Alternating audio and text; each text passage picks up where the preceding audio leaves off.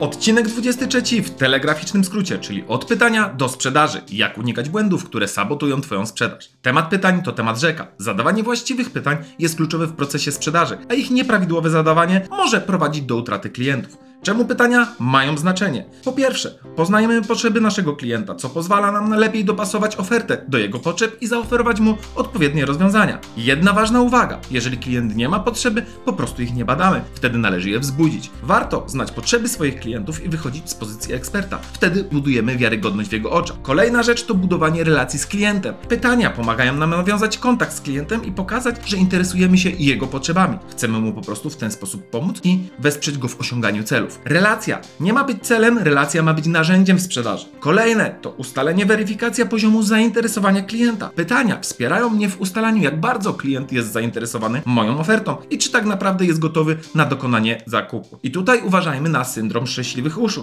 Syndrom uszu po prostu to pojęcie z dziedziny sprzedaży, które odnosi się do sytuacji, w których handlowiec jest tak bardzo zainteresowany sprzedażą, że po prostu nie słyszy tego, co klient chce mu powiedzieć. I jest to zwykle wynikiem złego przygotowania, braku analizy sytuacji, czy też braku zadawanych pytań. W ten sposób nasz handlowiec może zbyt optymistycznie spoglądać na sprzedaż i wtedy niestety może się dość mocno zaskoczyć.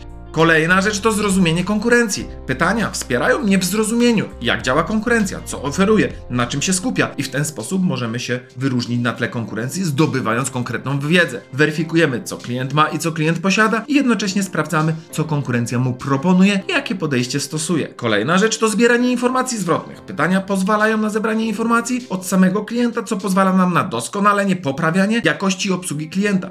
dziesięć najczęstszych błędów popełnianych przy zadawaniu pytań. Błąd pierwszy, podstawowy, to brak zadawania jakichkolwiek pytań, tylko skupianie się na prezentacji produktu. Jednak jeżeli już te pytania zadajemy, przechodzimy do błędu drugiego, czyli zbyt mała ilość pytań. Handlowcy zbyt często skupiają się na oferowaniu usług, zamiast na poznawaniu prawdziwych potrzeb swoich klientów lub też ich wzbudzaniu. Jeżeli już te pytania zadajemy, to zadajemy szereg pytań produktowych. Jakie to pytania? To takie, które zadajemy po to, aby wystawić klientowi ofertę, ale nie pozwala nam to zweryfikować tego, co dla klienta jest ważne i istotne. Błąd czwarty. Zadawanie pytań ogólnych. Dla klienta jest ważna jakość, ale zamiast dopytać o to, jak ważna jest dla Pana jakość, albo co się kryje pod tą jakością, wtedy nie wchodzimy na wyższy poziom szczegółowości. Błąd piąty. Brak konsekwencji w pytaniach, czyli zadajemy pytania z różnej parafii. Często zmieniamy temat, przeskakujemy z kwiatka na kwiatek i te pytania nie są powiązane z poprzednimi. To utrudnia zrozumienie potrzeb klienta i utrudnia tak naprawdę skuteczną sprzedaż. Błąd szósty. Za dużo mówimy, nawijamy makaron klientom na uszy. Brakuje po prostu dialogu i skupiamy się na swojej ofercie i na swoim produkcie, a nie na samym kliencie. Błąd siódmy. Zbyt mało słuchamy. Skupiamy się na sobie, na wciskaniu utartych argumentów i ładnie brzmiących frazesów, zamiast słuchać, słuchać i jeszcze raz słuchać. Błąd ósmy. Brak informowania klienta o intencji, czyli zadajemy masę pytań, a nie mówimy, dlaczego to robimy. Błąd dziewiąty, czyli zadawanie głupich pytań. Czym są głupie pytania? Zapraszam do innego odcinka podcastu, gdzie o głupich pytaniach już wspominam.